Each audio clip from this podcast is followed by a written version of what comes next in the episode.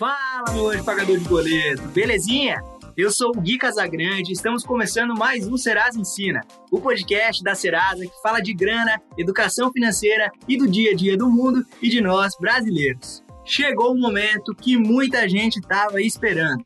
A gente já falou muito dele no portal do Serasa Ensina, tem muitos vídeos sobre ele no YouTube e agora chegou a vez de ele aparecer aqui no podcast. O episódio de hoje é sobre o Serasa Score. E ó, a meta é esclarecer todas as suas dúvidas, porque o nosso convidado entende demais do assunto.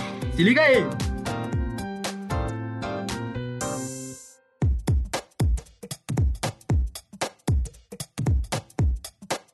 Bom, ele sempre é motivo de dúvidas para muitos consumidores. Também está cheio de mitos e de gente por aí dizendo o que ajuda e o que não ajuda a subir o score. E a meta desse episódio é esclarecer tudo sobre ele. Aproveitando, gente, lá no nosso canal do YouTube, durante todo o mês de julho, vai rolar uma websérie dedicada ao score. Então, se você ainda não conhece nosso canal, ainda não é inscrito, corre lá e se inscreve já. Fechou? Mas, como eu falei, o objetivo desse episódio é esclarecer tudo. E para evoluir o papo aqui comigo, eu recebo o diretor da Serasa, que entende tudo sobre score e veio compartilhar aqui com a gente. Lucas Lopes, seja muito bem-vindo, cara. Obrigado por topar participar aqui com a gente, viu? Opa, eu que agradeço. Um prazer estar aqui. Oh, show de bola.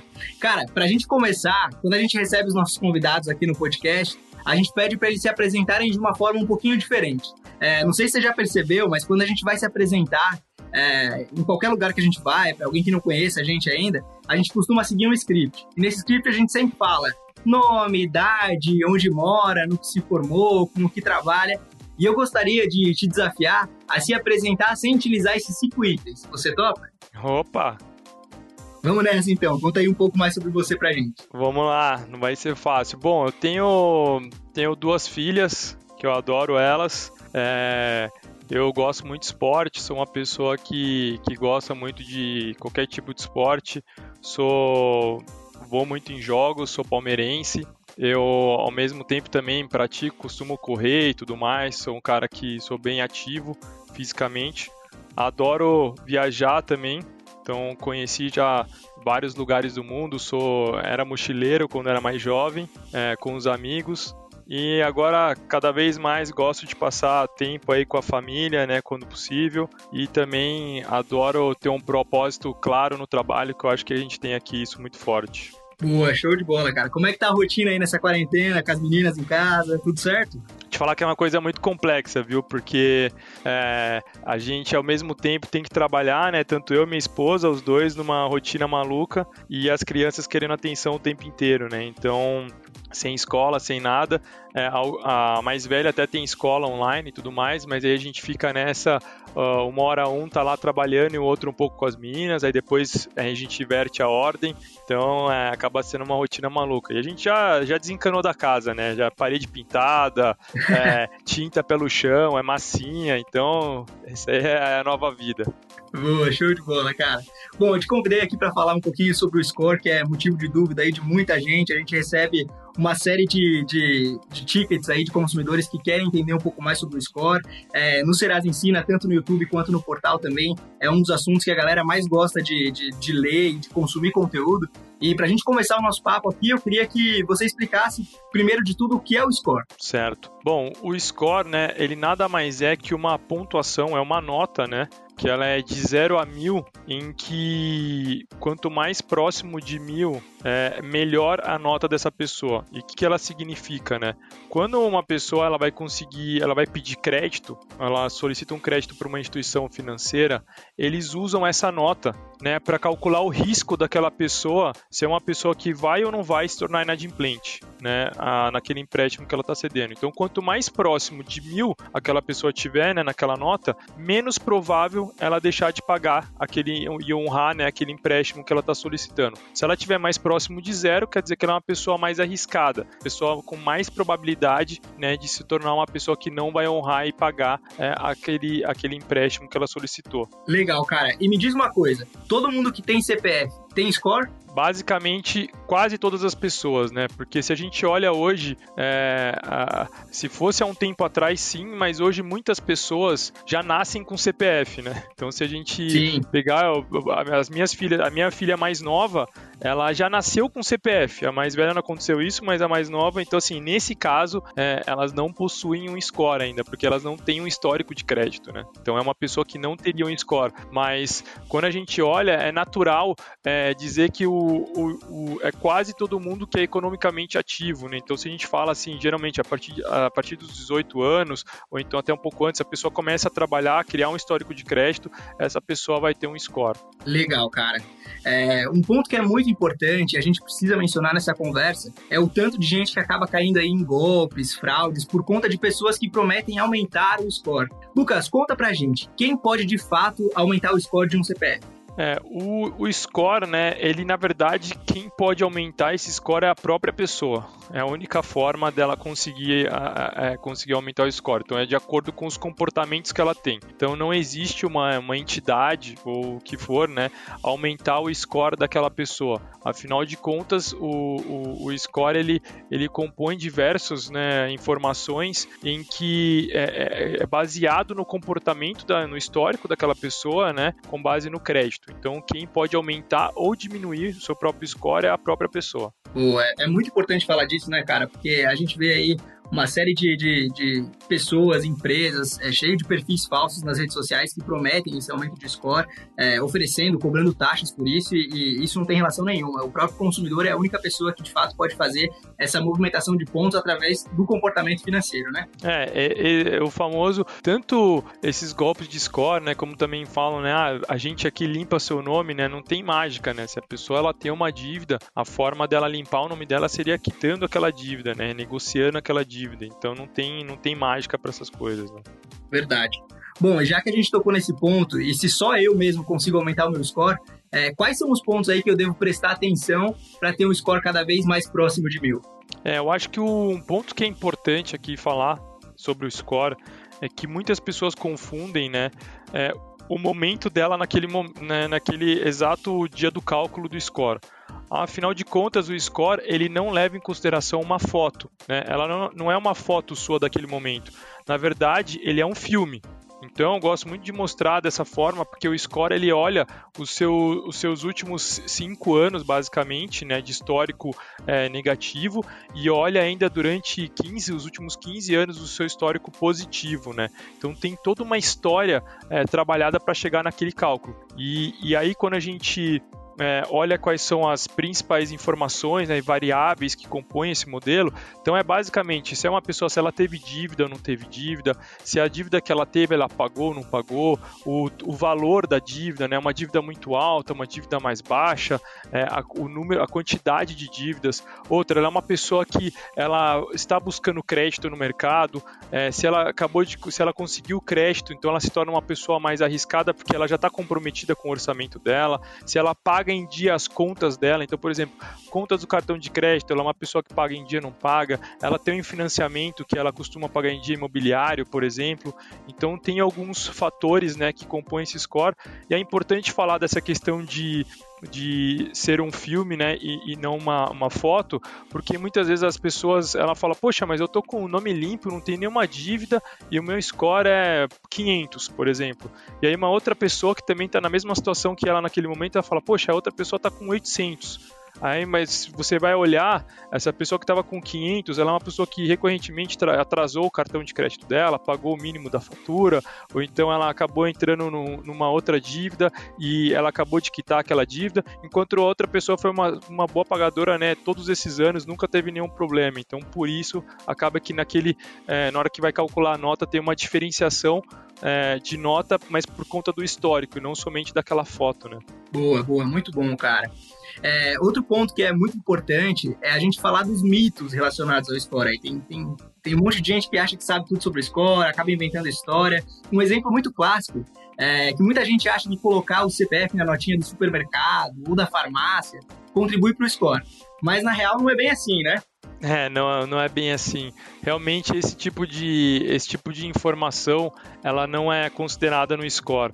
O score ele, ele leva em conta né, dados de fato quando a gente fala dados negativos, né, que são dados que estão no birô, então qualquer é, serviço de proteção ao crédito aí tem, então conta de negativação, se a pessoa ela está sofrendo, ela está buscando crédito no mercado, né, que são as famosas consultas, ou então é, o dado positivo também, que é, é, o que as instituições financeiras mandam de, de pagamento em dia sobre cartão de crédito, financiamento imobiliário, se é uma pessoa que entrou no cheque especial, essa informação do CPF na nota, por exemplo, não é uma informação que chega para compor o cálculo do score. Outro mito que a gente tem por aí é as pessoas acham que se elas ficarem consultando o próprio score no site ou no aplicativo da Serasa, o score diminui. E aí, é real isso ou não é? Não, isso é um, é um mito, total mito. É, a autoconsulta, vamos dizer assim, né? Então a pessoa se consultar não afeta em nada o score. Ela pode, ela pode acessar é, o aplicativo, por exemplo, para se autoconsultar 100 vezes no dia, isso não vai mudar em nada do que se ela não acessasse ou acessasse uma vez, isso não tem correlação nenhuma.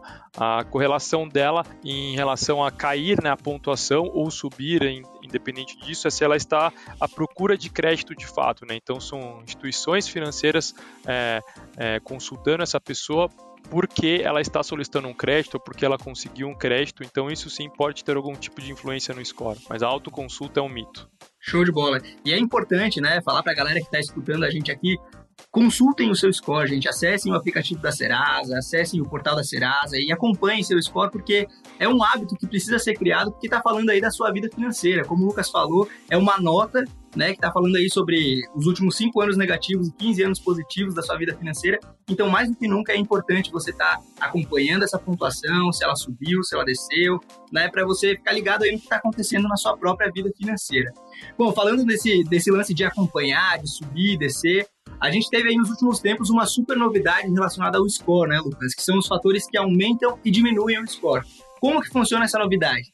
Quer dizer que agora eu de fato consigo entender porque que meu score aumentou ou diminuiu? Exato, a gente cada vez mais né, tá querendo tentar ser mais transparente com, com os usuários, né? Então a nossa ideia é que cada vez mais o, o score ele, ele seja mais aberto e mais transparente né, para o consumidor. Então ele, ele entre, veja aquela nota e fala, poxa, tá bom, tô com uma nota X, né? Por que, que eu tenho essa nota? Então, quais são os fatores que deixaram, é, que compuseram essa nota? Então, o que a gente está fazendo, a gente lançou o nosso modo, que é a explicação, né, que a gente fala de fatores que influenciam positivamente para o score dele subir e quais são os fatores que estão influenciando negativamente, né, para de fato é, o score dele é, ser menor. E aí nesse momento o usuário consegue entender o, se ele tem uma nota 700, como que ele faz para chegar para 1000, afinal de contas tem algum fator negativo ali empurrando para baixo. Então se ele tem um score mais baixo ainda, um score 300, o que está impactando muito forte né, para ele subir e quais são os fatores positivos para ele manter aquilo. Né? Então é uma novidade que a gente lançou agora e vem aprimorando cada vez mais. Isso é um aprendizado contínuo, porque são muitas e muitas variáveis né, quando a gente fala que compõe esse score e a gente tem que transcrever isso de uma forma muito transparente para o consumidor. Boa, show de bola.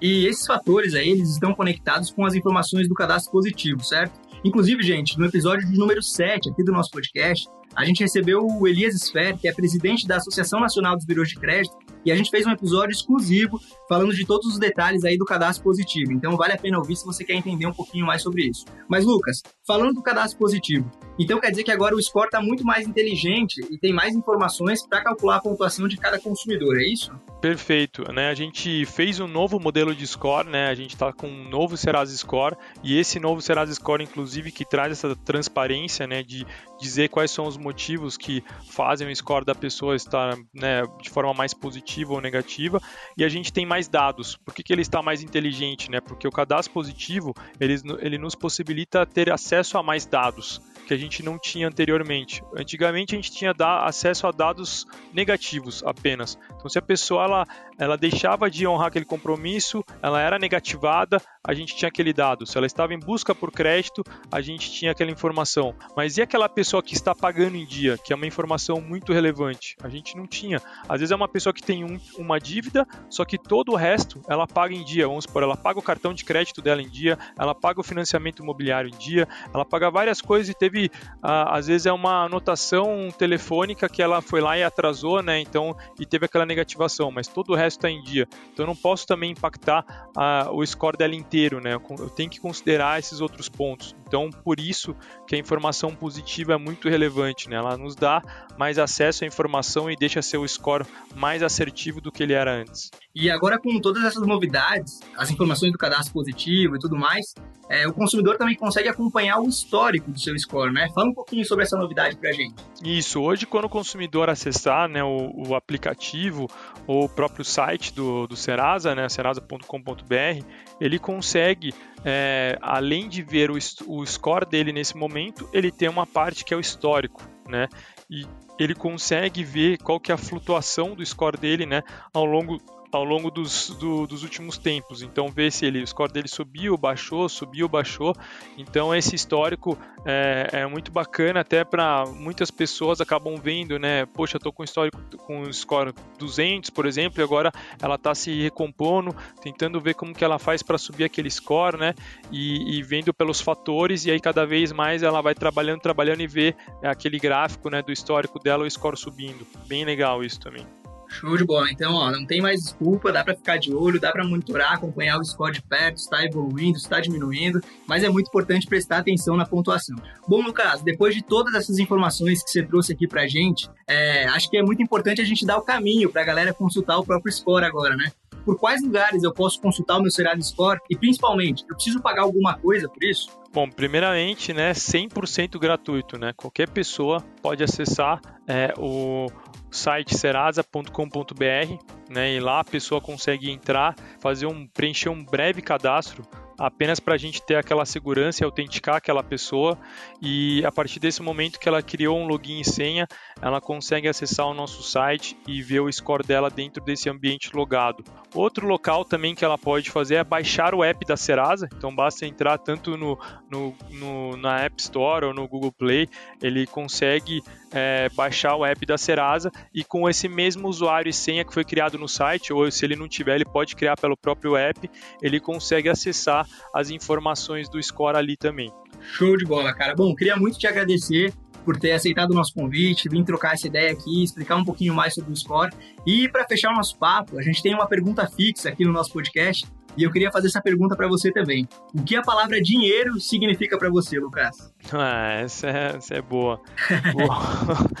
Bom, dinheiro, cara, para mim ela significa, ela pode ser tanto uma dor de cabeça como um facilitador, né? Eu acho que o que eu, o que eu olho para o dinheiro é sempre que ele é o meio e não o fim. Acho que a partir do momento que você enxerga dessa forma o dinheiro, é, a, as coisas ficam mais fáceis. Afinal de contas, você não quer ser um, um, você não quer ganhar muito dinheiro. Na verdade, você quer o que o dinheiro te proporciona, né? Então, muitas vezes, a, o seu objetivo, por exemplo, é comprar um carro. Então, na verdade, o, o dinheiro é o meio para aquilo, né? Você está trabalhando e guardando um dinheiro para, na verdade, o fim era o carro, ou então uma viagem, né? E assim que for.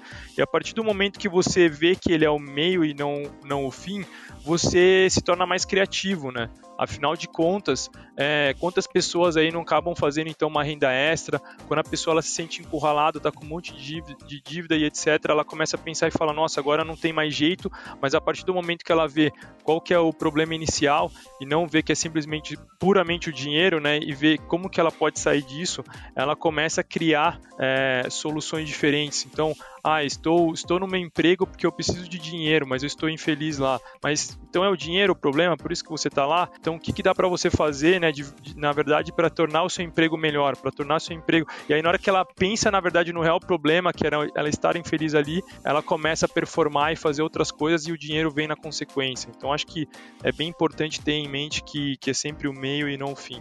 Boa, cara. Esse ponto que você trouxe de, do dinheiro ter um objetivo é uma tecla que a gente sempre bate aqui no Ensina, né? Não, não vale de nada você querer acumular dinheiro por ter dinheiro. É importante você saber o que você quer fazer com esse dinheiro. Ah, eu quero é, investir esse dinheiro para conseguir me aposentar mais cedo, ou tenho vontade de fazer um mochilão de volta ao mundo. Qual que é o objetivo que tem por trás desse dinheiro aí? Sem dúvida, esse é um ponto muito importante. Bom, cara, queria te agradecer, obrigado por, por vir aqui trocar essa ideia com a gente, compartilhar um pouquinho sobre o score e tamo junto aí, beleza? Ótimo, foi um grande prazer estar aqui. Obrigado aí pelo convite. Imagina, cara, tamo junto. Espero que logo essa, essa quarentena acabe aí e a gente possa se encontrar no escritório de novo. Valeu, cara. Brigadão, viu? Valeu, abraço. Tchau, tchau. Tamo junto. Tchau, tchau.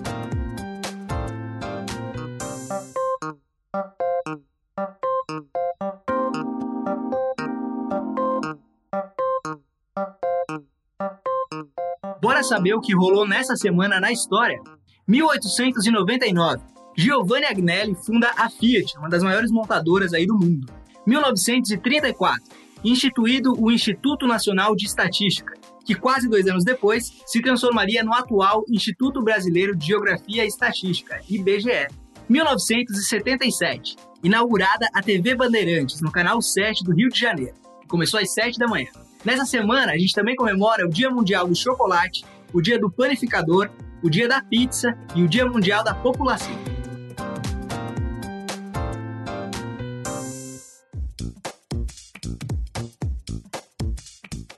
Galera, estamos chegando ao fim de mais um episódio do Serasa Ensina Podcast. Espero que você tenha curtido, que você tenha esclarecido aí todas as suas possíveis dúvidas sobre o score.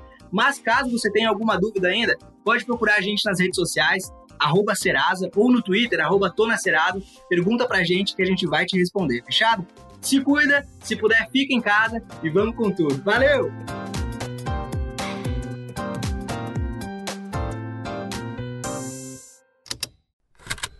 Esse programa foi produzido pela Estalo Podcasts.